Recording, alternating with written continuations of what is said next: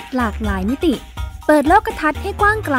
เพื่อชีวิตปลอดภัยและเป็นสุขกับรายการพิกัดเพศ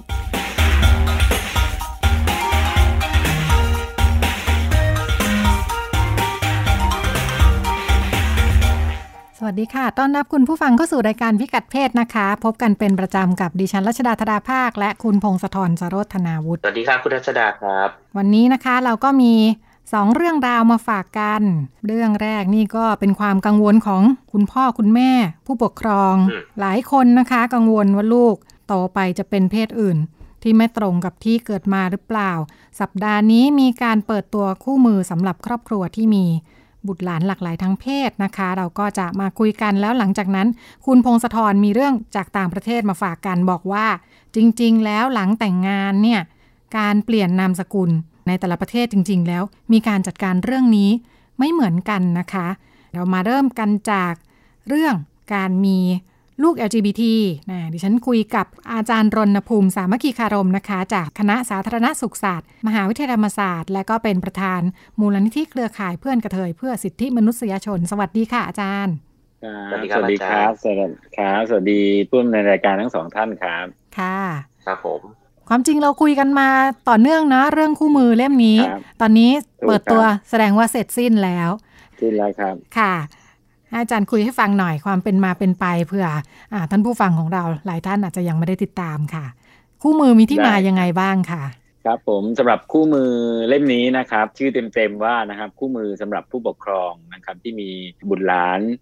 มีความหลากหลายทางเพศนะครับหรือว่าเราเรียกชื่อย่อๆสั้นๆเล่นๆนะฮะก็คือคู่มือผู้ปกครอง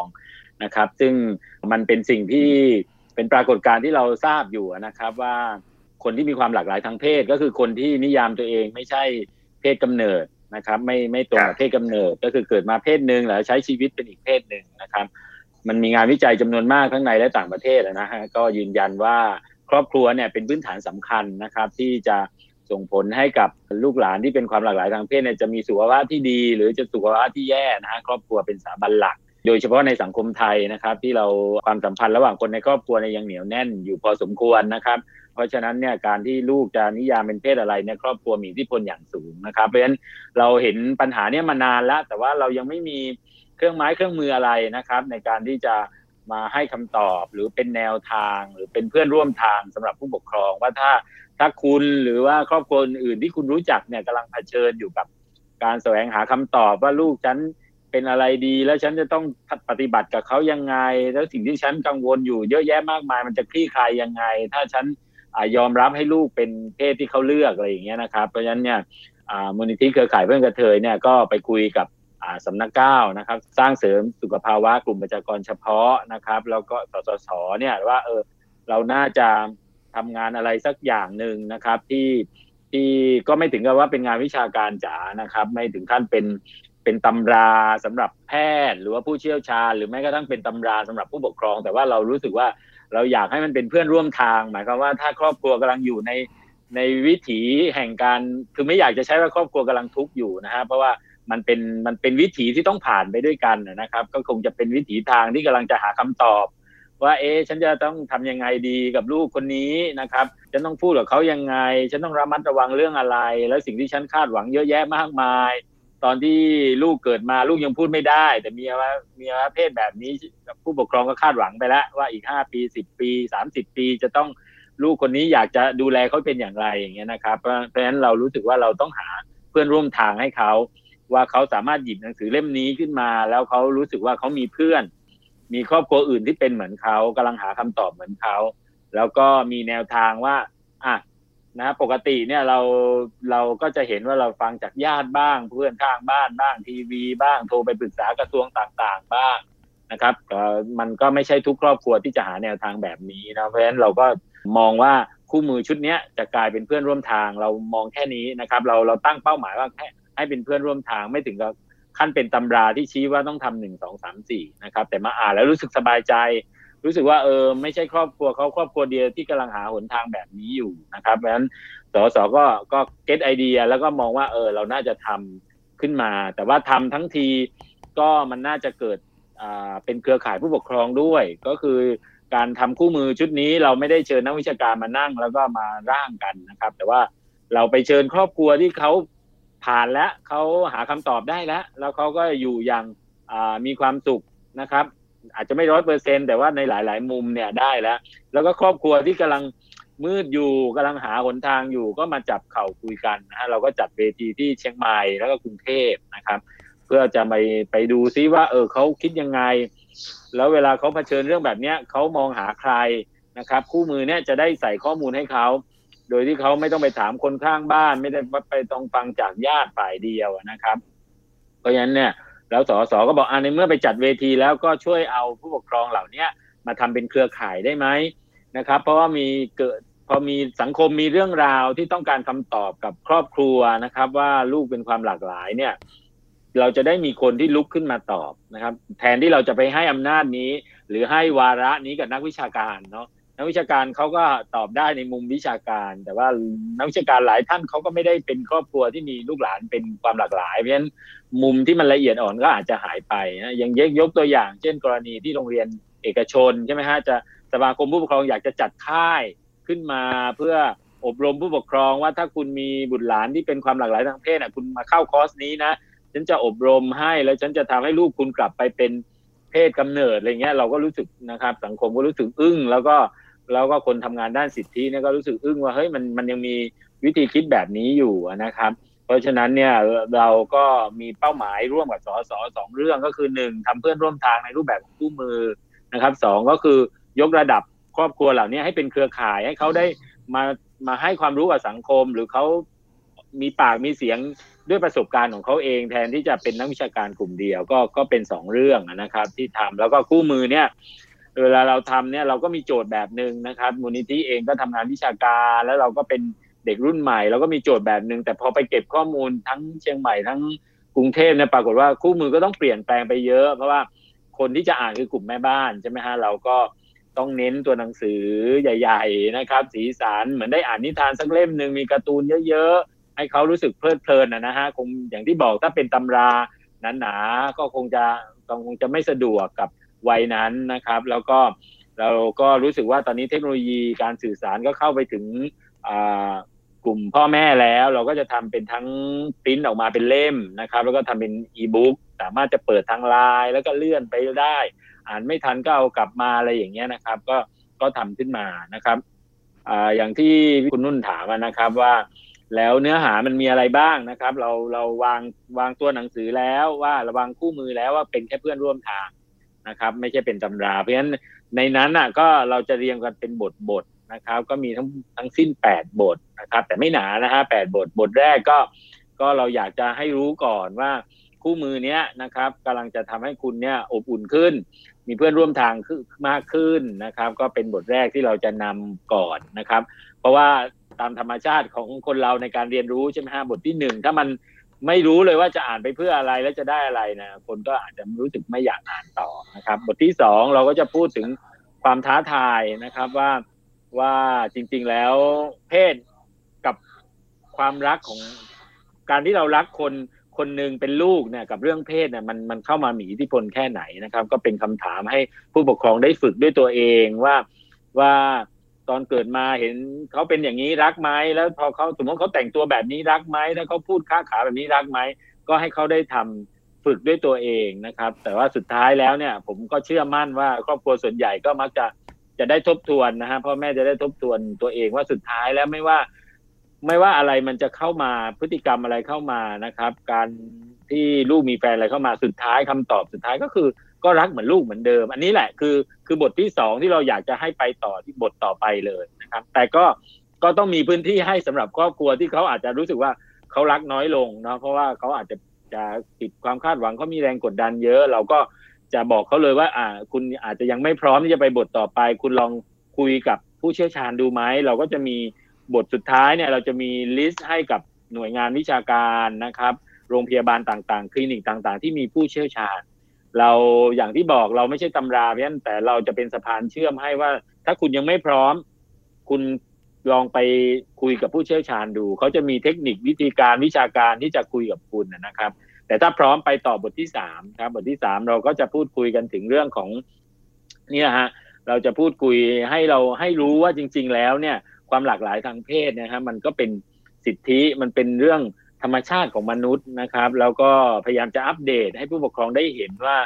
ว่าชายหญิงก็เป็นส่วนหนึ่งของความหลากหลายและความหลากหลายมันมีเยอะมากนะครับความหลากหลายเราอาจจะดูจากคำพูดของลูกการแต่งตัวของลูกการแต่งหน้าของลูกหรือแม้เราอาจจะดูได้แม้กระทั่งคู่ความสัมพันธ์ของลูกหลายคนอาจจะแสดงออกใช้ชีวิตเหมือนตามอวัยวะเพศตัวเองแต่ว่าเวลาเอาแฟนเข้าบ้านจะไม่ใช่แฟนไม่ใช่เพศตรงข้ามแล้วอันนี้ก็เราก็จะกำลังจะบอกผู้ปกครองว่าเวลาเราจะ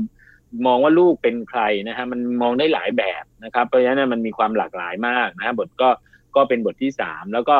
บทที่สี่เราก็กำลังจะบอกว่าว่าจริงๆแล้วเนี่ยเพื่อนร่วมทางเขามีไหมเราก็จะมีสตอรี่เทลลิ่งก็คือเรื่องเล่าสั้นๆของครอบครัวอื่นนะครับเราไม่ได้สมมุติเรื่องขึ้นมาแต่เราเอาเรื่องจากทั้งพา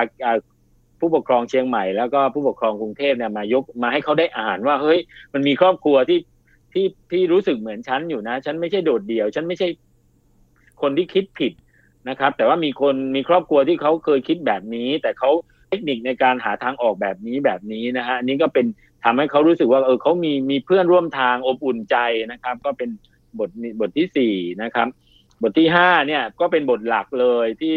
ที่เราเวลาเราเก็บข้อมูลเราเราเราพบว่าความรุนแรงเราต้องยอมรับว่าการที่ลูกเนี่ยนิยามตัวเองไม่ใช่เพศตามกำเนิดเนี่ยมันนำมาซึ่งความรุนแรงได้ในครอบครัวไม่ว่าจะเป็นทางจิตใจทางคำพูดหรือแม้กระทั่งรุนแรงไประดับทางร่างกายนะครับมันเกิดจากสาเหตุคือความคาดหวังนะครับเพราะว่าผู้ปกครองเนี่ยถูกโยนความคาดหวังให้เยอะมากพอเห็นลูกผู้ชายก็ต้องคาดหวังว่าเขาจะต้องเล่นของเล่นใช่ไหมฮะผู้ชายเขาต้องบวชตอบแทนบุญคุณใช่ไหมฮะเขาต้องมีภรรยาสืบทอดสกุลอะไรอย่างเงี้ยแล้วพอความคาดหวังเนี่ยมันไม่มันไม่ได้ไปลูกไม่สามารถตอบตรงนี้ได้มันก็เลยเกิดความทุกข์ทุกข์นี่แหละนำไปสู่ความรุนแรงได้เพราะฉะนั้นบทที่ห้าเนี่ยเราก็เป็นบทที่เราจะแนะว่าความคาดหวังเหล่านี้มันมันหายไปได้มันทุเลาเบาบางไปได้นะครับเช่นกังวลว่าลูกเนี่ยเป็นคนข้ามเพศลูกจะต้องกินฮอร์โมนกินสารเคมีเข้าไปเยอะไหมจะต้องใช้อะไรที่รัดหน้าอกเพื่อให้ดูแบนราบเป็นผู้ชายมันเกิดอันตรายไหมเนี่ยเราบทที่ห้าเราให้ข้อมูลแบบนี้ว่าจริงๆแล้วเนี่ยการข้ามเพศแบบนี้มันมีคลินิกมันมีแพทย์ผู้เชี่ยวชาญอยู่ทุกภาคเลยตอนนี้นะครับที่พร้อมจะดูแลนั่นหมายความว่าไม่ต้องดุต้องด่าแต่ว่าแค่แนะนำว่าให้ไปที่นี่แล้วอยู่ภายใต้การดูแลของผู้เชี่ยวชาญมันก็จะเป็นการข้ามเพศที่ปลอดภัยการบวชมันมีแนวทางไหนบ้างนะครับที่ที่ศาสนาต่างๆเนี่ยบอกว่ามันก็จะนำมาซึ่งการตอบเรื่องจิตวิญญาณได้มากกว่าการต้องไปโกนหัวแล้วก็ใส่ชุดต่างๆอย่างเงี้ยนะครับเรื่องของถ้าพ่อแม่ไม่อยู่แล้วลูกที่มีความหลากหลายจะอยู่ยังไงเพราะว่าเพราะสังคมไทยก็ยังเชื่อว่าการแต่งงานระหว่างเพศตรงข้ามและมีลูกหลานเนี่ยมันจะทำให้ชีวิตคู่สมบูรณ์แล้วก็จะเกิดความมั่นคงหลังที่แก่เฒ่าเราก็ให้ข้อมูลอีกชุดนึงว่าปัจจุบันเนี่ยโฮมแคร์ต่างๆที่ทำหน้าที่ดูแลผู้สูงอายุนะครับไม่ว่าเพศใดก็ตามแล้วก็คนที่ไม่ได้แต่งงานเนี่ยมันเริ่มมีแล้วแล้วมันก็ราคาถูกขึ้นเรื่อยๆคุณภาพดีเรื่อยๆเพราะฉะนั้นบทนี้เราจะช่วยลดความคาดหวังของผู้ปกครองให้ได้เพื่อเขาจะได้รู้สึกว่าอ๋อสิ่งที่เขากำลังคาดหวังหรือเขากังวลว่าถ้าเขาไม่มีชีวิตอยู่ในโลกใบนี้ลูกเขาจะอยู่ยังไงนะครับเราก็ทำในส่วนบทนี้นะครับบทที่หกเราก็ก็จะให้เทคนิควิธีการนะครับเทคนิควิธีการว่าถ้าเกิดปัญหาแล้วนะครับจะแก้ไขยังไงนะครับจะอย่าสิ่งที่อย่าไปทำเลยเราไม่แนะนำก็คือการไปเปรียบเทียบอะไรอย่างเงี้ยการฟังจากคนที่มีประสบการณ์แต่ว่าอาจจะไม่อาจจะเป็นประสบการณ์ด้านเดียวอะไรอย่างเงี้ยนะฮะเพราะเราพบว่าลูกที่มีความหลากหลายส่วนใหญ่เนี่ยก็จะเป็นทุกข์มากกับการที่พ่อแม่เปรียบเทียบว่าทำไมลูกพี่ลูกน้องเป็นอย่างนั้นทำไมคนข้างบ้านก็เป็นอย่างนี้อะไรอย่างเงี้ยเราก็จะช่วยในบทนี้นะครับแล้วก็สองบทสุดท้ายนะครับก็จะเป็นเรื่องของเราจะให้ลิสต์ของผู้เชี่ยวชาญนะครับว่าถ้าคุณรู้สึกว่าคุณอ่านมาถึงบทท้ายๆแล้วก็ยังกังวลอยู่ยังก้าวผ่านไม่ได้นะครับยังเห็นอ่านและเห็นครอบครัวอื่นเขามีเทคนิคการจับเขาคุยเขาใช้เทคนิคการเงียบก่อนแล้วก็ค่อยๆพัฒนาการพูดคุยหรือยอมรับแบบไม่มีการพูดคุยกันแล้วแต่นะแต่ก็ตัวเองยังก้าวผ่านไม่ได้เราก็จะบทนี้เราจะบอกว่านั้นไปคุยกับใครดีนะครับเราก็จะมีลิสต์ของภาคีทางสังคมกระทรวงการพัฒนาสังคมถ้าต้องการเรื่องสวัสดิการนะฮะ แล้วก็คลินิกทางด้านการแพทย์ว่าด้วยการข้ามเพศหรือการให้คำปรึกษาทางด้านสุขภาพจิตอะไรอย่างเงี้ยนะครับอันนี้เราจะให้ไปแล้วเราก็เลยไอ้คู่มือก็เหมือนเป็นสะพานเชื่อมระหว่างครอบครัวกับผู้เชี่ยวชาญด้วยนะครับนี่คือเนื้อหาง่ายๆที่มันอยู่ในแปดบทที่เราเรากำลังทำขึ้นนะครับแล้วอยู่ในรูปแบบอีบุ๊กด้วยนะครับแล้วก็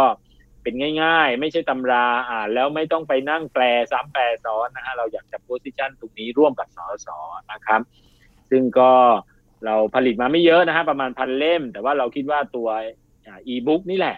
นะครับที่จะที่จะช่วยนะครับที่จะช่วยให้ให้มันแพร่กระจายได้เผยแพร่ไปได้เยอะนะครับแล้วเราก็มีทีมจากนิตยสารนะครับอันนี้ก็ต้องต้องขออนุญาตเอ่ยชื่อคือนิตยสาร Attitude เนี่ยรองบรรณาธิการเขาเข้ามาเขาสนใจประเด็นนี้มากนะครับเพราะว่าธรรมชาติของนิตยสารก็เป็นด้านความหลากหลายเพราะฉะนั้นเขาสนใจมากเขาก็มาช่วยออกแบบว่ามันจะสียังไงมันจะอินกับพ่อแม่อะไรอย่างเงี้ยก็เข้ามาช่วยนะครับอันนี้ก็เป็นเป็นสิ่งที่ที่ที่เราอยากจะให้มันเกิดขึ้นและกำลังจะเกิดขึ้นมีข้อสังเกตนี้ค่ะอาจารย์ก่อนหน้านี้เนี่ยในช่วงระหว่างที่พัฒนาเนื้อหากันเนาะเราก็ได้คุยกันมาเป็นระยะระยะตอนนั้นเนี่ยฟังดูเหมือนว่า เ, เวลาถามว่าจะเกิดมีเจอปัญหาแบบนั้นแบบนี้เรื่องการมีลูก แอล จี บี ที ในบ้านเนาะฉันคิดว่าตอนนั้นเนี่ยได้ยินคำตอบมันจะเหมือนเน้นที่ความรักว่าแบบเอ้ยในที่สุดเราก็ยังรักลูกอยู่ใช่ไหมแต่ว่าที่อาจารย์ไล่ไล่บทมาให้เมื่อสักครู่บทต้นๆเลยคือรักต่อไม่ได้แล้วหรือว่าความรักมันไม่เท่าเดิมเนี่ยแสดงว่าในระหว่างช่วงที่เราพัฒนาเนื้อหาเราเจอโจทย์นี้ใช่ไหมว่าพอบอกว่าเฮ้ยพอรักลูกเราต้องทำแบบนั้นแบบนี้แต่จริงๆแล้วความรักมันมันเหือดไปเหมือนกันเนาะพอจะมีตัวอย่างตรงนี้ไหมคะว่าแล้วเขามีทางออกยังไงบ้างจากที่เราไปเจอมาค่ะใช่คือคือคือมันมีนะฮะแต่ว่าเราต้องเอ่อเขาเรียกว่าเราไม่เราต้องระมัดระวังคือเราต้องไม่โรแมนติไซซ์ความรักหมายความว่าไม่ไม่มองความรักเป็นเป็นสิ่งที่บริสุทธิ์ขาวซะทั้งหมดนะครับเพราะว่าจริงๆความรักมันมีหลายเฉดนะฮะซึ่งซึ่งก็ก็เราเจอเลยว่าหลายครอบครัวเนี่ยเขาไม่ได้หมดรักหรอกแต่ว่าความรักมันมันอาจจะน้อยลงนะครับเพราะว่าก็มีลูกหลายคนใช่ไหมฮะแล้วก็แล้วก็การแสดงออกความรักมันอาจจะลดลงด้วยนะครับหลังจากที่มีเคสที่ที่เช่นกรณีนะฮะบริบทของวัฒนธรรมของทางจีนอย่างเงี้ยนะครับของของพี่น้องอ่าที่ชาติพันธุ์ที่มาอยู่ในเมืองไทยก็คือคนที่มีเชื้อสายจีนอย่างเงี้ยนะครับเขาค่อนข้างที่จะมีแรงกดดันจากนะครับคนรอบข้างญาติพี่น้องเยอะเพราะฉะนั้นหลายครั้งเนี่ยการอ่ารักที่มันลดลงเนี่ยมันมันถูกแสดงออกผ่านการให้ความสำคัญนะครับการการกระจายทรัพยากรในครอบครัวอะไรอย่างเงี้ยนะครับเราก็เจอเพราะฉะนั้นเราก็มองว่าว่าความรักเองเนี่ยเราเราต้องไม่โรแมนติไซซ์มันมากแล้วเราจะต้องไม่มองมันว่ามันเป็นเครื่องมือสำเร็จรูปในการที่จะไปทำให้ครอบครัวเนี่ยอยู่ในกรงขังของความรักเช่นยังไงก็คือเช่นไปบอกว่าเอ่อยังรักลูกไหมล่ะถ้ารักก็ต้องยอมรับอันนี้เราไปให้เงื่อนไขเพิ่มเติมของเขานะครับที่มันที่มันต้องต้องต้องพูดกันตรงไปตรงมามันก็ไม่ยุติธรรมกับครอบครัวนะครับเพราะฉะนั้นเรามองว่ามันมีคนที่รักน้อยลงหรือว่าณตอนนี้ยังรู้สึกว่าไม่ไหวแล้วกับลูกคนนี้เพราะฉะนั้นเราก็เลยมองว่ามันมีผู้เชี่ยวชาญที่กำลังจะ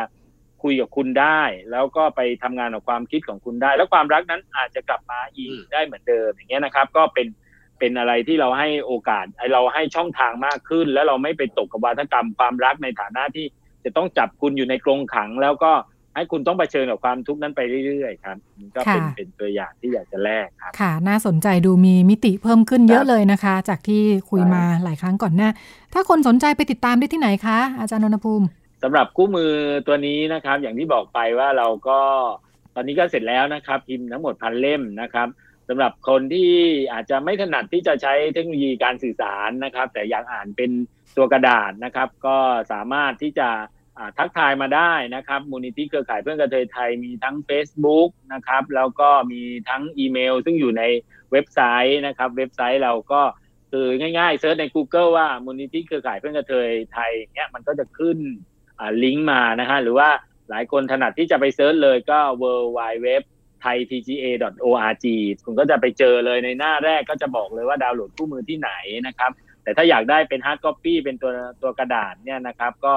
ก็ส่งอีเมลมาได้หรือเข้าไปใน Twitter ไทย ที จี เอ นะครับหรือ Facebook ก็ได้ส่งมาเลยว่าอยากอยากได้นะครับแล้วเราก็จะส่งไปให้ไม่ไม่มีค่าใช้จ่ายนะครับหรือถ้าใคร นึกอะไรไม่ได้ยากเกินไปก็ขอได้ที่สสได้เลยนะครับในขณะที่ตัวอิเล็กทรอนิกส์ไฟล์หรืออีบุ๊กนะครับก็ดาวน์โหลดได้ในเว็บไซต์แล้วก็ Facebook ได้เลยนะครับอันนี้ก็สามารถดาวน์โหลดแล้วก็เปิดอ่านได้ปกตินะครับคือสแกน คิว อาร์ Code เหมือนที่เราสแกน คิว อาร์ Code จ่ายเงินต่างๆนะฮะแล้วมันก็เข้าเราก็สามารถเข้าไปเปิดอ่านได้แล้วก็สามารถขยายได้นะฮะอิเล็กทรอนิกส์บุ๊กเนี่ยสามารถทางมันได้ให้ให้ใหญ่ขึ้นเล็กลงอะไรอย่างเงี้ยก๊อปปี้ได้แคปเจอร์หน้าจอก๊อปปี้เรายินดีนะฮะเราไม่ได้มีเรื่องลิขสิทธิ์อะไรพวกนี้นะครับแล้วก็เท่าที่ทราบนะครับก็มีข่าวดีฮะอยากจะฝากนิดนึงว่าว่ากระทรวงการพัฒนาสังคมและความมั่นคงของมนุษย์นะครับแล้วก็พี่น้องภาคีเครือข่ายภาคประชาสังคมที่ทำงานเกี่ยวกับครอบครัวเนี่ยก็ก็กำลังติดต่อมาว่าอยากจะร่วมเป็นเจ้าภาพในการที่จะทำเป็นหนังสือในตีพิมพ์ครั้งที่สองนะครับเพราะครั้งแรกเราตีพิมพ์แค่พันเล่มเขาจะขอตีพิมพ์ครั้งที่สองแล้วก็เป็นหน่วยที่จะแจกจ่ายและนำไปใช้ประโยชน์อย่างเงี้ยนะครับก็ก็ฝากนะครับถ้าใครสนใจนะครับง่ายๆพิมพ์ชื่อคู่มือก็ได้คู่มือผู้ปกครองที่มีที่มีลูกหลานหลากหลายทางเพศหรือว่าไทย ที จี เอ หรือสสก็ได้ครับค่ะขอบคุณอาจารย์รณภูมิมากค่ะที่มาพูดคุยให้เราฟังแล้วก็สามารถติดตามกันได้ตามที่อาจารย์แนะนำนะคะขอบคุณค่ะได้ครับขอบคุณครับขอบคุณพิธีกรทั้งสองคนนะครับค่ะสวัสดีค่ะสวัสดีครับสวัสดีครับเราก็มาว่ากันต่อในประเด็นถัดไปเรื่องการเปลี่ยนนามสกุลครับผมหลังการแต่งงานแต่งงานแล้วก็เปลี่ยนนามสกุลอันนี้เป็นเรื่องที่เรารับรู้กันวุ่นวายไหมวุ่นวายไหมครับผมหลังๆก็มีทางเลือกในบ้านเราของผมของคุณแม่ไม่เปลี่ยนอ่าจดทะเบียนสมรสไหมไม่ยอมจดด้วยบอกว่าเป็นเรื่องแบบสมบัติหรือว่ากลัวเป็นหนี้สักอย่างเรื่องธุรกิจของเขาคนที่ทำธุรกิจอ่าคนที่ทำธุรกิจหลายคนก็จะมีข้อพิจารณาตรงนี้เนาะการจะจดหรือไม่จดแล้วก็ค่ะในช่วงในช่วงหลังๆมาบ้านเราก็มีมีกฎหมายที่ที่เปิดช่องให้ถึงจะจดทะเบียนสมรสแต่ผู้หญิงสามารถจะเลือกที่จะไม่เปลี่ยนนามสกุลรวมทั้งสามารถเลือกได้ว่าจะใช้นางหรือว่านางสาวก็ได้อ่ะคุณมงคลทรว่าที่อื่นเขาไม่ได้เป็นแบบนี้จริงๆแล้วมีหลายแบบครับผมเรื่องนามสกุลนี้ก็ไปหาข้อมูลมาเพราะว่าสนใจครับผมตั้งคำถามขึ้นว่าเอ๊ะทุกวันนี้ผู้หญิงยังต้องเปลี่ยนนามสกุลตามสามีหรือเปล่าค่ะเรามาดูตัวอย่างประเทศฝั่งเอเชียกันก่อนฝั่งเอเชียผู้หญิงนะครับไม่จำเป็นต้องเปลี่ยนนามสกุลตามสามีใช้แท้เดิมในที่เอ่อจีนกับเกาหลีครับผู้หญิงใช้แท้เดิมตามที่ตัวเองเกิดมาหมายถึงปัจจุบันใช่ไหมหรือในอดีตปัจจุบันนี้เลยค่ะหมายถึงว่าอดีตก็ไม่ต้องเพราะว่ามันเพราะว่าโดยหลักปฏิบัติสมมติสามีแท้จางภรรยาแท้หวังอย่างเงี้ยครับแต่งงานปุ๊บภรรยาก็ยังแท้หวังเหมือนเดิมชื่อในใบใบสูติบัตรหรือว่าใบใบทะเบียนสมรสก็ใช้แท้หวังของภรรยาคือชื่อจะไม่มีการเปลี่ยนอ่าก็จะเป็นชื่อนี้ไปตลอดทั้งชีวิตแท้ชื่อค่ะทะเบียนสมรสก็ทะเบียนสมรสก็มีไปแต่ไม่เกี่ยวกับการอ่าเปลี่ยนชื่อนามสกุลอะไรทั้งสิ้นไม่ต้องเปลี่ยนเพราะว่าอย่างชื่อที่หลุมศพฮวงฮวงซุยอย่างรุ่นบรรพบุรุษผมก็ไม่ได้เปลี่ยนนะครับชื่อคุณย่าคุณยายก็ไม่เปลี่ยนเลยค่ะไม่มีการแก้ไขครับถือว่าเกิดมาชื่อไหนก็ตายชื่อนั้นค่ะอ่าคือไม่ต้องเปลี่ยนที่เกาหลีก็เหมือนกับจีนก็คือถ้าสมมติคนแท้จะเอ่อคิมแต่งงานกับแท้ปาร์กอย่างนี้ครับก็ไม่ต้องเปลี่ยนคนแท้ปาร์กที่เป็นผู้หญิงก็ไม่ต้องเปลี่ยนอ่าแต่โดยทางปฏิบัติจริงอาจจะมีคนเรียกแกว่าคุณนายคิมอย่างนี้ก็ได้ก็ถือว่าเป็นคุณนายของบ้านตระกูลคิมก็อาจจะเป็นไปได้อ่าเรียกเป็นแบบนี้ค่ะครับประเทศที่ต้องเปลี่ยนแล้วก็จริงจังมากๆคือญี่ปุ่นครับเพราะว่ากฎหมายบังคับกฎหมายบังคับให้ใช้ได้แค่นามสกุลเดียวถ้าแต่งเข้ามาอยู่บ้านเดียวกันค่ะและคนที่มักจะเสียนามสกุลไปก็คือฝั่งภรรยาเพราะว่าจะได้บันทึกลงในบันทึกตระกูลง่ายๆเพราะญี่ปุ่นมีการบันทึกเอ่อเขาเรียกว่าบันทึกตระกูลค่ะมันคืออะไรคะมันเป็นบันทึกสารแหลกตระกูลครับของตระกูลนี้ตระกูลนั้นตระกูลโน้นก็จะต้องบันทึกว่าคนนี้แต่งเข้ามานะเป็นผู้หญิงแต่งเข้ามาอ่าก็จะบันทึกแต่ฝั่งผู้ชายสมมติถ้ามีลูกสาวก็จะไม่บันทึกครับเพราะว่าชื่อลูกสาวก็จะถูกย้ายไปบันทึกที่ตระกูลที่ตัวเองแต่งเข้าไปอยู่อ้าวแล้วแล้วเขาไม่ต้องจดเหรอว่าบ้านนี้พอมีลูกสามคนหนึ่งคนผู้หญิงสองคนผู้ชายอ่าไม่เขาไม่ไม่จดผู้หญิงเลยคะจดแค่ชื่อลูกสาวแต่ว่าถ้าลูกสาวแต่งออกก็ไม่บันทึกชื่อของลูกสาวครับเพราะว่าถือว่าชื่อเพราะถือว่าลูกของลูกสาวไม่ใช่คนตระกูลนี้แล้วเป็นโอคนอีกนามสกุลนึงอ๋อหมายถึงว่าก็จะจบแค่ลูกสาวเลยใช่ค่ะประมาณนี้ก็คือจะสืบสายมาเฉพาะลูกชายเพราะจะได้นามสกุลนี้นามสกุลนั้นอย่างเดียวครับค่ะอ่าทุกวันนี้คนรุ่นใหม่ญี่ปุ่นมีความพยายามผ่อนปลนให้สามีใช้ภรรยา ด้วยแต่ว่าก็โดนโดนตำหนิตลอดว่าจะถูกจะทำลายคุณค่าค่านิยมของสังคมครับมีนักการเมืองรุ่นใหม่ออกมาเสนอแล้วก็มีคนเริ่มทำเป็นตัวอย่างแล้วก็โดนคนรุ่นใหม่เองก็ยังมองว่าควรให้ผู้ชายเปลี่ยนมาใช้ของผู้หญิงก็ได้แต่ในสภาพสังคมโดยรวมก็ยังไม่ยังไม่ค่อยเป็นที่นิยมเท่าไหร่ทุกวันนี้ในญี่ปุ่นผู้ชายเปลี่ยนมาใช้นามสกุลผู้หญิงไม่ดียังไงเหมือนมันจะเสียนามสกุลตัวเองไปด้วยอ๋อปกติเขาจะรู้สึกว่ามีลูกชายที่เขาบอกว่ามีลูกชายไว้สืบสกุลใช่ไหมใช่ก็สืบสกุลนั่นแหละนามสกุลครับในกลุ่มประเทศละตินครับหรือว่าประเทศที่พูดภาษาสเปนเช่นในแถบอเมริกาใต้เนี่ยลูกที่เกิดมาจะใช้นามสกุลของพ่อกับแม่แม่ก็ไม่จำเป็นต้องเปลี่ยนสมมติคนในกลุ่มประเทศนี้เขาจะมีสองนามสกุลเรียกว่านามสกุลหลักกับนามสกุลรองครับนามสกุลหลักเราจะได้จะมาจากพ่อถือว่าเป็นคนตระกูลพ่อแต่นามสกุลรองเนี่ยครับจะเป็นนามสกุลของแม่เพราะฉะนั้นในชื่อคนหนึ่งก็จะมีทั้งนามสกุลของพ่อกับแม่ส่วนในนามสกุลแม่ก็จะมีนามสกุลของตากับยายโดยที่นามสกุลของตาเป็นนามสกุลหลักนามสกุลของยายก็จะเป็นนามสกุลรองแต่มดว่าช่อพ่อชื่อโฮเซ่ครับนามสกุลโกเมสเฮเวียส่วนแม่ชื่อมาเรียนามสกุลคือเรเยสกาเซียลูกออกมาก็จะใช้นามสกุลหลักของพ่อก็คือโกเมสแล้วก็นามสกุลหลักของแม่ก็คือเรเยสก็คือจะจะสืบมาประมาณนี้เรื่อยๆนับเข้ามาคือซับซ้อนพอสมควรก็ต้องนับให้ดีๆเหมือนกันส่วนธรรมเนียมที่ว่าเราคุ้นชินว่าต้องเปลี่ยนนามสกุลตามสามีนะครับเป็นธรรมเนียมของพวกอังกฤษกับอเมริกันคือเปลี่ยนเลยไม่มีพูดอะไรทั้งสิ้นลูกที่เกิดก็ต้องใช้นามสกุลตามพ่อครับเพราะว่าเป็นธรรมเนียมที่เกิดขึ้นหลังจากมีแนวคิดที่ว่าสามีและภรรยาก็เหมือนบุคคลคนเดียวกันเวลาแต่งงานกันปุ๊บก็เหมือนแบบจากหน่วยสองคนรวมกันเป็นหน่วยเดียวเป็นหน่วยครอบครัวแล้วก็ต้องยกนามสกุลสามีเป็นใหญ่เพราะว่าสามีถือว่าเป็นคนที่เป็นใหญ่ในบ้านในสหรัฐนะครับผู้หญิงเพิ่งจะมีสิทธิ์มาเลือกนามสกุลได้เมื่อประมาณสี่สิบ ห้าสิบปีที่แล้วนี่เองเพราะว่ามีการเคลื่อนไหวเรียกร้องแต่ว่าณทุกวันนี้ครับก็มีแค่ ยี่สิบเปอร์เซ็นต์ ที่ไม่เปลี่ยนนามสกุลผู้หญิงไม่เปลี่ยนนามสกุลคือหันกลับไปใช้นามสกุลเดิมสาเหตุหลักๆที่ผู้หญิงบอกว่าไม่อยากเปลี่ยนก็คือไม่เห็นความจำเป็นแล้วก็รู้สึกยุ่งยากลำบากเรื่องเอกสารอันนี้เหตุผลเดียวกับคุณแม่ของผมเลยครับคือไม่เปลี่ยนเพราะขี้เกียจแก้ไขเอกสารแล้วก็มีเรื่องทำธุรกิจด้วยบางผู้หญิงบางคนผู้หญิงนะครับรู้สึกว่าตัวเองเป็นลูกสาวคนเดียวของตระกูลถ้าเปลี่ยนแล้วปุ๊บเนี่ยจะไม่เหลือใครในตระกูลอีกรู้สึกโหงหรือไม่ก็รู้สึกว่าตัวตนเดิมของตัวเองสูญเสียไปเพราะว่าใช้ชื่อนี้มาตลอดชีวิตแล้วก็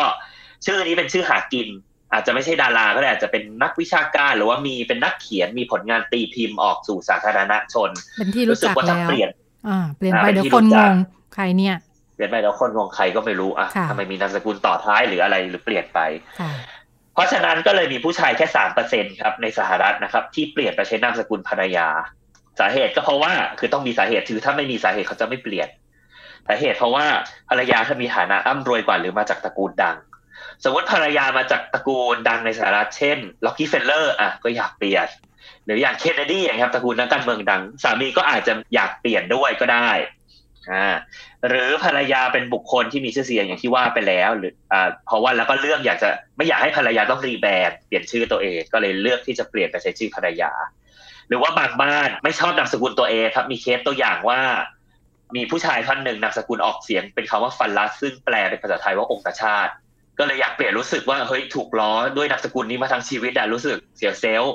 ก็เลยอยากเปลี่ยนไปใช้นามสกุลภรรยาของตัวเองแต่งงานก็อยู่อยู่มาตั้งนานไม่เปลี่ยนเองเนาะจริงๆนามสกุลอย่างอย่างเออเขาก็มีใช่ไหมแบบว่าเปลี่ยนเองก็ได้ตั้งนามสกุลใหม่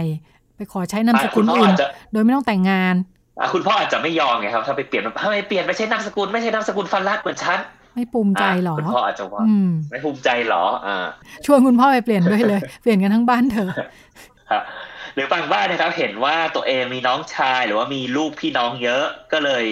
เปลี่ยนก็ได้ไม่เป็นไรหรอกเราเปลี่ยนคนเดียวพี่น้องเราก็ยังมีนามสกุลหลานๆสืบทอดไปแต่ภรรยาเนี่ยเป็นลูกคนเดียวสงสารไม่มีคนนามสกุลนี้สืบทอดต่ออ่ะก็จะเปลี่ยนเพื่อให้ภรรยาเป็นผู้สืบทอดนามสกุลของตระกูลเขาต่อไปก็ได้เหตุผลนี้ก็มีเหมือนกันเป็นเรื่องจำนวนเป็นเรื่องปริมาณสมาชิกในครอบครัวครับผมแต่โดยทั่วไปนะครับผู้ชายจะไม่เปลี่ยนไปใช้นามสกุลภรรยาเพราะว่าสังคมก็ยังมองว่าดูไม่ไม่ค่อยเหมาะนะไม่ค่อยเหมาะไม่ค่อยแมนเนาะอย่างนี้แหละไม่ค่อยแมนดูเหมือนแบบ ดูเหมือนฝ่ายที่ไปใช้นามสกุลภรรยาเนี่ยดูดูด้อยกว่าชักกลยังไงก็ไม่รู้ก็เลยไม่อยากเปลี่ยนเออเพราะเท่าที่ฟังเหตุผลมันก็เหมือนถ้าจะเปลี่ยนนะก็ด้วยเหตุผลที่ภรรยามีความเหนือกว่าจริงๆเนาะ ใช่ครับเอ่อมันก็เลยเป็นเหตุผลด้วยว่าอย่างในคู่รักเพศเดียวกันเป็นยังไงก็ไปดูข้อมูลมาเหมือนกันค่ะเป็นยังไงเขาก็พบว่าคู่รักชายชายนะครับจะเปลี่ยนนามสกุลน้อยกว่าคู่รักหญิงหญิงเหรอคู่รักชายชายเปลี่ยนนามสกุลน้อยกว่าคือคู่รักชายชายจะใช้นามสกุลเดิมของตัวเองอันนี้กรณีของประเทศที่แต่งงานประเทศที่สามารถแต่งงานเพศเดียวกันได้ครับแต่ตัวเลขมันก็เพิ่งแต่งได้ห้าปีเนาะตัวเลขอาจจะยังไม่เพิ่มอย่างที่อย่างที่เราเห็นแต่คู่รักหญิงหญิงเขาบอกว่าก็จะเลือกไปเลยของคนใดคนหนึ่งแล้วก็เปลี่ยนไปใช้ด้วยกันอ่าเป็นไปได้มากกว่าคู่รักเพศคู่รักคู่รักชายชายมีความซับซ้อนเนาะมีความซับซ้อนเพราะว่าผู้หญิงนะครับเป็นอันนี้เป็นมุมมองผู้หญิงนะไปถามผู้หญิงภรรยาหรือเปล่าว่าทำไมถึงอยากไปเปลี่ยนถึงอยากเปลี่ยนถึงแม้ว่าจะเป็นคนรุ่นใหม่ก็ตามเออคือผู้หญิงนะครับจะมีมุมมองว่าครอบครัวควรเป็นหน่วยรวมหน่วยเดียวกันพ่อกับแม่ควรจะใช้นามสกุลเดียวกันควรจะต้องให้มีความแบบกลมเกลียวสามัคคีกันต้องใช้นามสกุลเดียวกันนะเพราะว่าลูกเดี๋ยวลูกถามขึ้นว่าทำไมพ่อกับแม่ใช้คนละนามสกุลหล่ะไม่ใช่ครอบครัวเดียวกันหรอทำไมไม่มีแม่คนเดียวที่นามสกุลไม่เหมือนพวกหนูแม่ก็ไม่รู้ว่าจะตอบลูกยังไงดีอย่างเงี้ยครับดูไม่เข้าพวกทำไมแม่ถึงนามสกุลไม่เหมือนพวกเราใช่แล้วเขาบอกว่าเออวัฒนธรรมการแต่งงานหรือแม้กระทั่งการเปลี่ยนคำนำหน้าชื่อเนี่ยครับมันทำให้ผู้หญิงรู้สึกว่าตัวเองเนี่ยออกจากบ้านแต่งออกจากบ้านเดิมและแต่งเข้าบ้านผู้ชายในสหรัฐก็เป็นอย่างเช่นวิธีการส่งตัวเจ้าสาวต้องให้พ่อมาจูงมือเจ้าสาวแล้วก็ส่งมอบให้เจ้าบ่าวนะครับมันก็สะท้อนภาพอย่างหนึ่งว่าผู้หญิงต้องออกจากบ้านเดิมของตัวเองและแต่งเข้าบ้านใหม่และทำให้ตัวเองเป็นฝ่ายที่รู้สึกว่าสามารถสูญเสียนามสกุลเดิมของตัวเองได้อยู่แล้วครับคือมันเป็นเรื่องเหตุผลทางวัฒนธรรมอะไรอย่างนี้ด้วยก็เลยทำให้ผู้หญิงมองว่าในเมื่อเราเปลี่ยนจากนางสาวเป็นนางเนี่ยปุ๊บก็สิ่งที่ต้องแลกมาอีกอย่างก็คือนามสกุลเป็นเงื่อนไขถ้าอยากได้คำนำหน้าชื่อว่านางหรือมิสซิสในภาษาอังกฤษนั่นเองครับค่ะค่ะพอทุกส่วนแยกกันได้ก็เหมือนมีอะไรให้คิดอยู่พอสมควรนะคะก็เป็นเรื่องที่นำมาฝากกันนะคะแล้วก็ช่วงนี้หมดเวลาแล้วเดี๋ยวเราไปกันต่อในช่วงเรื่องเพศเรื่องลูกกับคุณหมอโอค่ะ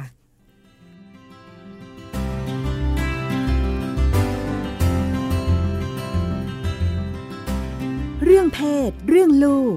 เรื่องกังวลของพ่อแม่มีทางออกคุยกับหมอโอแพทย์หญิงจิราพรอรุณากูลกุมารแพทย์เวชศาสตร์วัยรุ่นโรงพยาบาลรามาธิบดี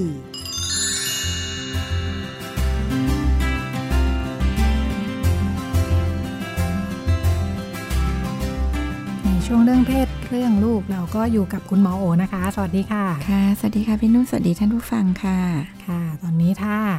ดูข่าวเนี่ยนั่งดูข่าวเนี่ยเราจะเห็นข่าวอาชญากรรมข่าวโหดๆเต็มไปหมดเลยเนาะยิ่งหลังๆเออโทษมาจากคลิปกันมั่งจากอะไรกันมั่งเนี่ยนะคะบอกว่านั่งดูข่าวกันอยู่ที่บ้านลูกสาวหกขวบเจอข่าวบ่อยมากเรื่องข่มขืนผู้หญิงข่มขืนเด็กนะคะลูกหันมาถามว่าข่มขืนคืออะไรอธิบายยังไงดีเด็กอายุเท่านี้ควรจะดูข่าวอาชญากรรมไหมเนี่ยโหดๆเต็มไปหมดเลยดีหรือเปล่าลูกเรียนรู้ได้หรือว่าต้องระวังยังไงคะค่ะก็ตอบคำถามนี้ก่อนว่าหกขวบดูข่าวอาชญากรรมได้ไหมเอาจริงๆก็อาจจะต้องระวังเหมือนกันเพราะว่าเขาก็จะแปลในมุมของเด็กเนาะซึ่งอาจจะนำไปสู่ความกลัวมีคนฆ่ากันมีอะไรบางทีมันจะเพิ่มความวิตกกังวลนะคะโดยเฉพาะกับวัยที่เขารู้สึกว่าเขายังพึ่งพาตัวเองไม่ค่อยได้เพราะฉะนั้นถ้าจำเป็นหรือมันเลี่ยงไม่ได้ลูกไปเพ้อเห็นยายเปิดไว้ทีวีเลยเอาจริงมันก็ไม่ถึงก็ต้องปิดหูปิดตาลูกแต่ว่าปิดทีวีดีกว่าก็ปิดทีวีง่ายกว่าก็อาจจะสอนลูกว่าเขาเห็นอะไรเขาคิดว่ามันเป็นยังไงชวนคุยได้ค่ะว่ามันคืออะไรพอดีอันนี้คนนี้เขาออกไปแล้วก็โดนปล้นลูกปล้นเนี่ยมันคือยังไงอะไรเงี้ยเดียวกันเนี่ยก็ต้องสร้างความรู้สึกปลอดภัยให้กับเขาด้วยอย่ารีบถือโอกาสเอาข่าวพวกนี้มาสร้างความหวาดกลัวเช่นบางคนจะชอบเนี่ยเห็นไหมด้วยข่าวอาชญากรรมดิฉันดิฉันมีประสบการณ์แบบนั้นค่ะตั้งแต่เด็กๆเนี่ยเดี๋ยวรถตู้มันจะมาจับตัวไปเดี๋ยวซีอุยกินตาแนวคิดของผู้ปกครองคือคือจะได้ลูกจะได้รู้จักระวังตัวแต่จริงๆแล้วมันทำให้เด็กเนี่ยหลายคนที่อาจจะมีพื้นวิตกกังวลง่ายก็จะแบบกลัวไปหมดไม่กล้าออกไปไม่กล้าทำอะไรแล้วมันก็จะกลายล้ำแต่ไม่กล้าเข้าห้องน้ำไม่กล้าอะไรเพราะฉะนั้นจริงๆต้องระวังเหมือนกันที่เราจะเอาสิ่งเหล่านี้มาสอนแล้วไม่ทำให้เขาเกิดความแบบ กลัวเกินเหตุโดยเฉพาะกับการพยายามขู่ของเราเพราะเราคิดว่าจะจัดการง่ายเช่นเนี่ยเอาไปเล่นนอกบ้านดึกๆเนี่ยนะเห็นไหมเดี๋ยวรถตู้เนี่ยมันจับตัวไปเลยอะไรเงี้ยซึ่งทำให้เด็กก็แบบโอ้โหกลายเป็นเด็กผวาเป็นเด็กขี้กลัวเป็นเด็กระวังไปตลอดเวลาแต่ว่าเราก็ควรนะให้เขาอยู่กับความเป็นจริงว่าเออมันมีนะลูกให้ระวังเพียงแต่อย่าไปทำให้มันดูน่ากลัวจนมันขัดการเรียนรู้หรือขัดพัฒนาการของเขานะคะช่วงอายุต่างกันไหมคะอันนี้หกขวบแล้วอายุแค่ไหนที่แบบไม่เหมาะเลยไม่ให้ดูเลยเด็กเล็กไม่ค่อยเหมาะเลย สองถึงสาม ขวบสี่ขวบอะไรเงี้ยเขาไม่ไม่เหมาะเรายังคุยไม่ได้เนาะใช่แล้วเขาไม่เข้าใจอะไรทั้งหมดแล้วภาพบางอย่างมันก็ดูน่ากลัวแต่ว่าเด็กหกขวบจริงก็เอาทีบางทีเขาก็อาจจะเห็นบ้างเรียกไม่ได้เขาเป็นวัยที่คุยและสอนได้นะคะวัยรุ่นนี้เราก็รู้ละอ่าก็ตรงไปตรงมาดูได้เลยนะคะทีนี้สอนว่าข่มขืนคืออะไรอ่าคุยได้ตรงไปตรงมาอย่าไปแบบบกปิดปิดกั้นอะไรอย่างเงี้ยนะคะเราก็บอกเลยว่าข่มขืนเนี่ยก็คือการที่มีฝ่ายหนึ่งเนี่ยนะคะทำสิ่งที่อีกฝ่ายเนี่ยมีความแบบไม่ต้องการเนาะเป็นเรื่องของเป็นเรื่องทางเพศนะคะแล้วก็อย่าอย่าสอนแค่ข่มขืนเนาะบอกเลยว่าทุกอย่างเลยลูกจริงๆมันมันเป็นเรื่องที่ไม่โอเคเช่นอยู่ดีๆมีคนมาจับหน้าอกเรามีคนเข้ามาแบบจับอวัยวะเพศเราอะไรอย่างเงี้ยก็คือเรียกว่าลวนลามอันนี้เป็นสิ่งที่เราไม่เต็มใจข่มขืนก็คือมีการที่เขามีความสัมพันธ์กันมีเพศสัมพันธ์กันแบบที่อีกฝ่ายหนึ่งไม่เต็มใจอันนี้ก็เรียกว่าเป็นข่มขืนซึ่งส่วนใหญ่ก็จะเกิดกับคนที่อาจจะโตหน่อยหรืออาจจะเกิดกับเด็กก็ได้เนาะเพราะฉะนั้นเราต้องระวังตัวเองก็สอนให้เขารู้จักไปเลยนะคะว่าเนื้อตัวร่างกายเราเป็นสิทธิเราไม่ให้ใครมาจับมาหอมแก้มเรามากอดเราโดยที่เราอะรู้สึกไม่โอเคอันนี้ก็คือเราสามารถปฏิเสธได้เราต้องแจ้งผู้ใหญ่ถ้ามีใครมาทำอะไรกับเราแบบนั้นก็ถือโอกาสสอนเรื่องเกี่ยวกับลวนลามอะไรไปเลยแต่บอกเขาได้ค่ะว่าข่มขืนคืออะไรกำลังนึกว่าในช่วงวัยสักหกขวบถ้าเปิดประเด็นคุยเรื่องนี้เนี่ยอาจจะเจอความแตกต่างกันเยอะเหมือนกันเนาะเช่นเด็กที่อาจจะเริ่มงงตั้งแต่คำว่าเพศเลยหรือว่าเด็กบางคนอาจจะไปเข้าถึงสื่ออะไรต่ออะไรมาเจอแล้วแต่เราเราเราเราคุยตรงไปตรงมาค่ะพี่นุ่นก็คือเราก็บอกเขาเนี่ยแหละว่าบางทีคนที่โตแล้วก็จะมีอารมณ์ทางเพศทำให้แบบเขาก็จะรู้สึกอยากมีเพศสัมพันธ์เพศสัมพันธ์คือผู้หญิงผู้ชายก็มีอะไรกันแล้วก็ทำให้แบบมีลูกออกมาได้อะไรเงี้ยคือเราก็ไม่ต้องพูดถึงขั้นแบบว่ามียังไงอะไรเงี้ยเนาะแต่ว่าเราพูดว่ามันคืออะไรอธิบายเขาตรงๆแล้วเด็กเขารับรู้เขารับรู้ได้มีประสบการณ์ตรงเคยพาลูกห้าขวบกว่าๆตอนนั้นอนุบาลก็พาไปเข้าค่ายเพศศึกษาที่เราต้องไปสอนเด็กมัธยมตอนนั้นก็ชั่งใจว่าเอาไปดีไหมเพราะว่าเราทุกอย่างจงครึ้มมีเขาเรียกอะไรไม้ที่ทำเป็นภาพจำลองของอวัยวะเพศเป็นสื่อการสอนก็จะเป็นภาพจำเขาเรียกเป็นแท่นไม้ที่จำลองอวัยวะเพศชายเราต้องสอนใส่ถุงยางอะไรอย่างเงี้ยเราก็คิดเอ๊ะจะเอาลูกไปดีไหมแต่เขาก็แบบปิดเทอมเนาะก็ติดแม่อยากไปด้วยอะไรเงี้ยเราก็ตัดสินใจว่าเออเราก็ทำให้มันเป็นงานงานของแม่ปกติเออเราก็ทำให้มันเป็นเรื่องเพศเป็นเรื่องคุยได้เราก็ไม่ต้องขายของไม่เห็นต้องเออไม่เห็นต้องปกปิดมิดชิดอะไรเออเราก็ชวนเขาไปเราก็เอาไปเราก็ตัดสินใจเอาไปตื่นใจมากทีเดียวตื่นตาตื่นใจเพราะเขาก็เขาก็สงสัยแบบเด็กอ่ะพี่นุ่นมันคืออะไรเราก็อธิบายแบบตรงไปตรงมามันคือเออที่ไอจำลองของอวัยวะเพศชายลูกจูของผู้ชายเนี่ยเวลาที่เป็นผู้ใหญ่มันก็จะแบบเป็นแบบอย่างเงี้ยเวลาที่มันแข็งตัวมันจะแข็งแข็งเออมันจะเป็นตรงๆแบบนี้แล้วพี่เขาทำอะไรเราก็บอกว่าพี่เขากำลังเรียนใส่ถุงยางการใส่ถุงยางเนี่ยมันจะช่วยป้องกันไม่ให้สเปิร์มไปเจอไข่สเปิร์มไปเจอไข่ไม่เจอกับไข่มันก็จะได้ไม่มีโตมาเป็นลูกแล้วก็ทำให้คนที่ไม่ได้อยากมีลูกเนี่ยเขาก็จะได้ปลอดภัยอธิบายตรงไปตรงมายาฝังตรงนี้เป็นยาเขาก็เจอเครื่องฝังยาคุมเนี่ยแล้วก็บอกว่าอ๋อมันเป็นฮอร์โมนทำให้คนที่ไม่อยากมีลูกเนี่ย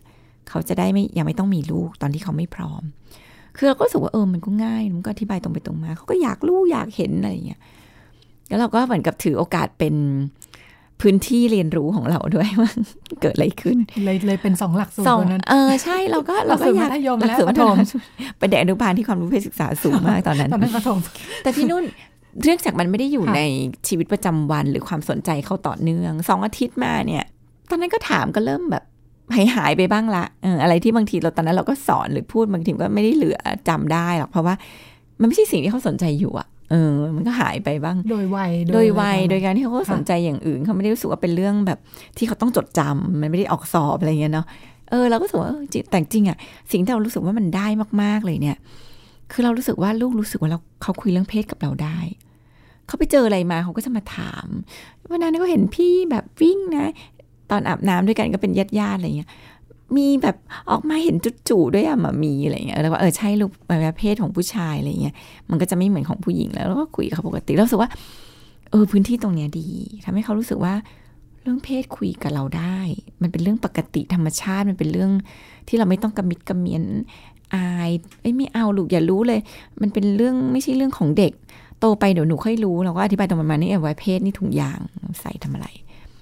มันก็ดีนะตอนนั้นไปไปไปสอนเด็กโรงเรียนมัธยมมัธยมต้นมัธยมปลายมัธยมม.สาม ม.สาม เป็นยังไงบ้างฟีดแบ็กระหว่างเด็กมัธยมกับอนุบาลต่างกันเยอะไหมเด็กมัธยมก็จะอีอาเอ้ยอายรูหัวเลาะแบบขำขันเพราะว่าเขาอยู่กับไมเซ็ตที่รู้สึกว่าเป็นเรื่องแบบไม่ควรพูดถึงเป็นเรื่องที่พูดเราก็จะแบบเพื่อนตอบอะไรก็จะโหฮาฮิ้วแบบเฮ้ยทำไมรู้อะไรอย่างเงี้ยคือเป็นเรื่องแบบตลกขำขันน่ะในในความรู้สึกของเด็กวัยรุ่นคือเป็นเรื่องแบบน่าคือหาเด็กอนุบาลเรียนแบบตรงไปตรงมาคือแบบไม่มีฟีลลิ่งว่าแบบเฮ้ยพูดได้ด้วยเหรอมามีอะไรคือเขาก็อยู่กับมันตรงๆอ่ะว่าอ๋อเนี่ยคือแฟกต์มันเป็นอย่างนี้คือเขาไม่ได้ยังไม่มีมายด์เซตของการที่แบบหรือเราอาจจะไม่ได้สร้างด้วยเนาะว่าแบบเออเรื่องเพศมันเป็นเรื่องหยาบห้ามพูดไม่ควรอะไรอย่างเงี้ยคือเขาก็เรียนรู้มันแบบตรงไปตรงมาซึ่งเราว่าเออการเรียนรู้แบบนี้ดีนะมันเป็นการเรียนรู้ที่แบบเขารับได้เยอะอะเพราะเขาไม่มัวแต่อีอา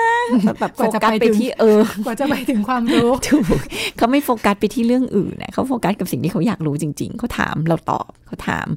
เราบอกอย่างเงี้ยอืมเราสึกว่าเออมันก็เรียนรู้ดีอะมันไม่ผ่านมายาคติของความอีอา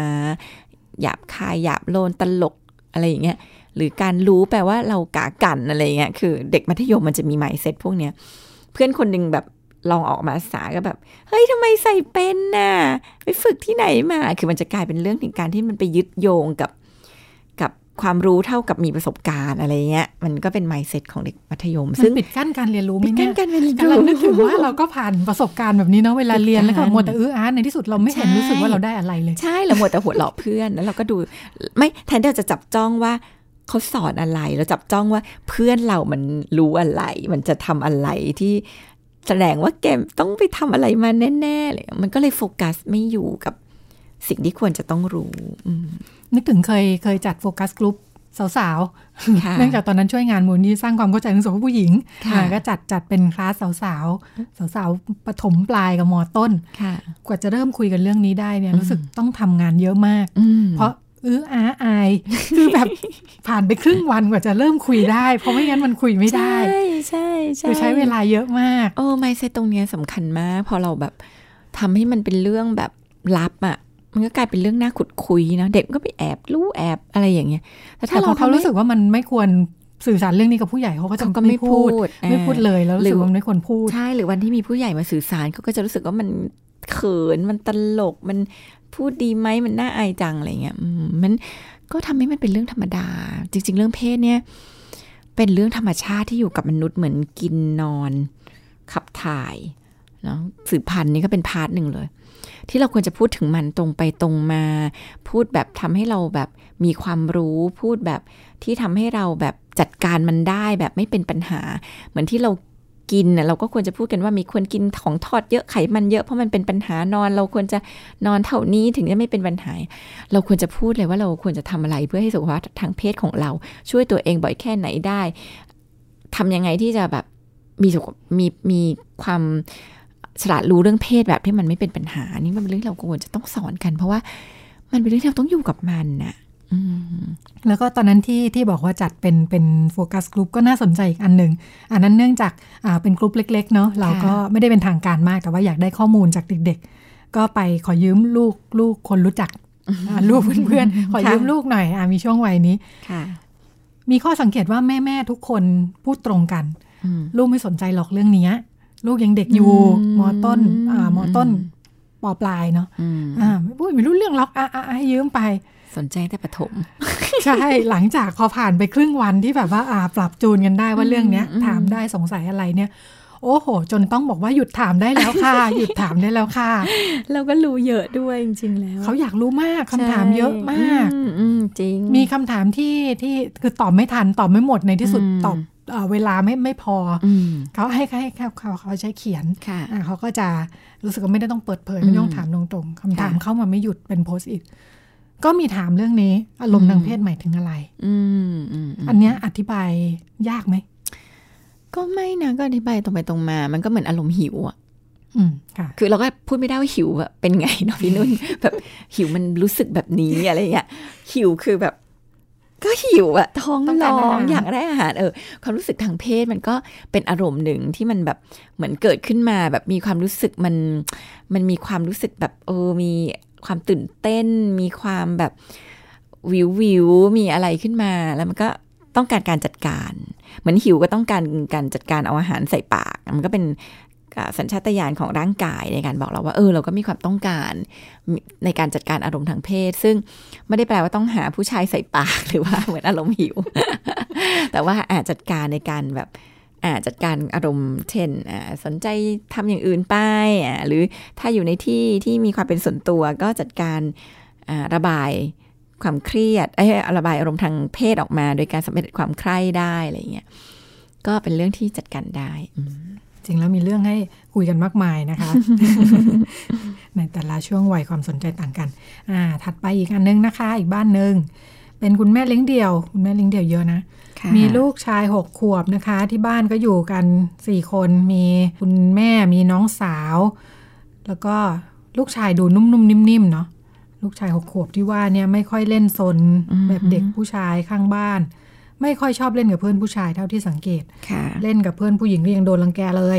คุณยายก็เลยบอกว่านี่เพราะว่าไม่ได้หลานไม่ได้อยู่กับพ่อหรือเปล่าไม่มีโรลโมเดล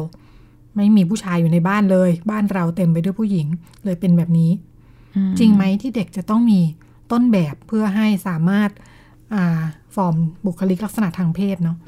แล้วทำไงให้ลูกดูเข้มแข็งขึ้นมาอีกนิดนึงค่ะก็ตอบว่าถ้าในเชิงพัฒนาการมันก็มีคำอธิบายว่ามีช่วงหนึ่งของอันนี้ก็เป็นทฤษฎีของของซิกมันฟรอยด์เนาะว่ามีช่วงหนึ่งของมนุษย์เนี่ย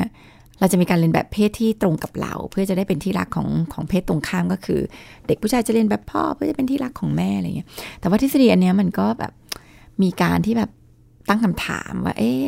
มันต้องอย่างนั้นไหมจริงไหมเนาะถ้าเป็นอย่างนั้นเนี่ยแม่เลี้ยงเดี่ยวหลายคนเนี่ยก็มีลูกออกมานุ่มนิ่มหมดซึ่งมันก็เห็นว่าไม่ได้เป็นอย่างนั้นนะคะแล้วจริงๆคำว่าต้นแบบของผู้ชายเนี่ยคือเด็กไม่ได้อยู่ในถ้ำที่มีแต่แม่ยายเนาะต้นแบบผู้ชายเนี่ยมันมันเจอในสังคมเยอะแยะไปหมดมันเจอผ่านลุงลุงหน้าอาเจอผ่านครูที่โรงเรียนเจอผ่านสื่ออ่าละครอะไรอย่างเงี้ยเอาจริงคือมันมีต้นแบบของความเป็นผู้ชายอยู่มันไม่ได้ถึงกับโหต้องมีต้นแบบเป็นตัวตัวอยู่ที่บ้านนะคะหมอหมอตอบอย่างนี้ก่อนว่าเวลาที่ลูกไม่สนไม่ได้เท่ากับลูกไม่เป็นผู้ชายคือบางทีเราก็มองความเป็นเด็กผู้ชายไว้ว่าต้องแบบทะโมนต้องลิงเลยมันมีเด็กผู้ชายจำนวนหนึ่งเหมือนกันเกิดมาเรียบร้อยอะคือเกิดมามี energy ที่แบบเรียบเรียบเงียบเงียบสงบสงบไม่ทะโมนไม่ลิงข้างไม่energy สูงอะไรเงี้ยแต่เขาก็เป็นผู้ชายได้นะมันอย่าเพิ่งไปสรุปว่าไม่สนไม่ลิงข้างไม่เท่ากับผู้ชายนะคะหรือการไม่ค่อยชอบเล่นกับผู้ชายก็ไม่ได้แปลว่าเขาไม่ใช่ผู้ชายการไม่เล่นกับผู้ชายบางครั้งก็คือเป็นเพราะว่าเจอเพื่อนผู้ชายที่มันไม่ได้คลิกกันเด็กผู้ชายบางคนเล่นทะโมนเล่นแรงเขาไม่ชอบเล่นแรงอะไรเงี้ยมันอาจจะเป็นเรื่องเซนซิงเรื่องอะไรมากกว่าที่จะเป็นแค่แบบความเป็นผู้ชายผู้หญิงเนาะแต่ขณะเดียวกันก็ต้องสังเกตลูกเหมือนกันว่าการที่เขาดูนุ่มนิ่มการที่เขาดูเหมือนกับมีความเป็นอาจจะอาจจะดูแบบเรียบร้อยไปจนถึงอาจจะดูมีความเฟมินีนหรือเป็นมีความแบบดูเป็นผู้หญิงเนี่ยก็อาจจะเป็นตัวตนของเขาได้เหมือนกันนะคะมันพวกนี้เราอย่าเพิ่งไปรีบสรุปหรือไปตัดสินนะเดียวกันก็เปิดพื้นที่ที่เราจะรู้จักลูกว่าเอ๊ะตกลงตัวตนลูกนี่คือยังไงเนาะ เด็กผู้ชายหลายคนเรียบร้อยเด็กผู้ชายหลายคนไม่ได้ทำโมนฮะเดียวกันก็มีเด็กผู้ชายหมายถึงที่เกิดมาเป็นผู้ชายหลายคนที่จริงๆเนื้อในจริงๆเป็นผู้หญิงหรือมีความนุ่มนิ่มอ่อนโยนแบบผู้หญิงเนี่ยสูงงั้นก็